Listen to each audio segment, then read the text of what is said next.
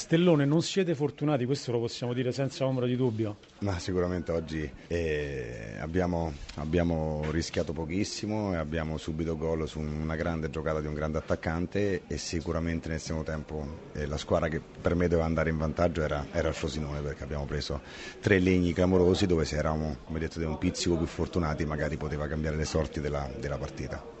Il Frosinone ha costruito molto di, del, di, quello che di buono è riuscito a fare in questi anni qui al Matusa davanti al suo pubblico, però in una fase di calendario nella quale sei costretto a giocare in casa contro Juventus, Fiorentina e Inter, quel valore in più viene, viene meno.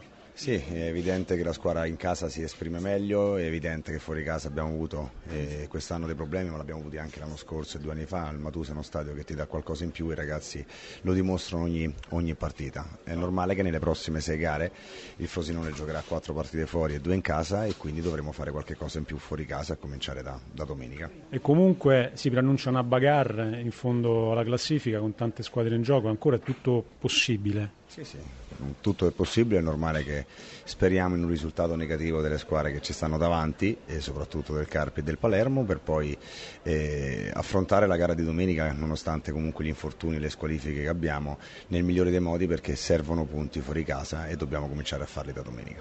Grazie Roberto Stellone. Grazie, buonasera. Questo era Roberto Stellone, linea a te Emanuele. Buonasera Roberto Mancini. Buonasera. La disparità tecnica in campo era evidente, non bisogna neanche sottolinearla, però vincere a Frosinone non è mai scontato per nessuno, soprattutto questo lo ha confermato anche l'andamento della partita, soprattutto nel secondo tempo. Ma il Frosinone sta facendo un grande campionato perché se qua oggi a lottare per la salvezza vuol dire che in casa ha costruito quello che di buono c'è adesso, quindi credo che Stellone abbia fatto un grande lavoro, non è una cosa semplice. E tutte le squadre che sono venute qua, anche quelle che hanno vinto, hanno fatto fatica. Questo è, il campo non è un campo facile, la squadra lotta, ti mette in difficoltà.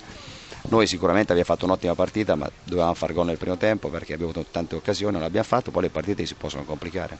Se l'aspettava di soffrire così nel secondo tempo quando il Frosinone ha preso due pali oppure c'è stato qualcosa che non ha funzionato rispetto a come aveva preparato la partita rispetto alle previsioni?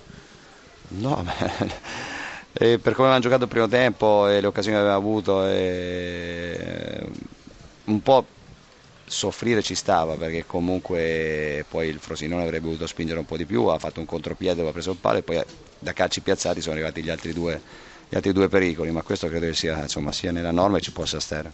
Vantaggio rassicurante per l'Europa League, siete un po' troppo distanti rispetto al terzo posto, siete un po' in una terra di mezzo, la immaginiamo in questi giorni impegnato a lavorare sulle motivazioni, è così?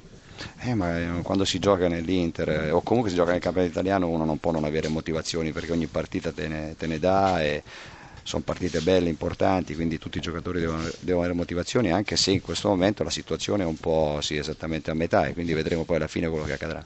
Se non avete domande per Mancini lo liberiamo per le altre interviste. Lo liberiamo e lo salutiamo. Grazie, Grazie Mancini. Ciao.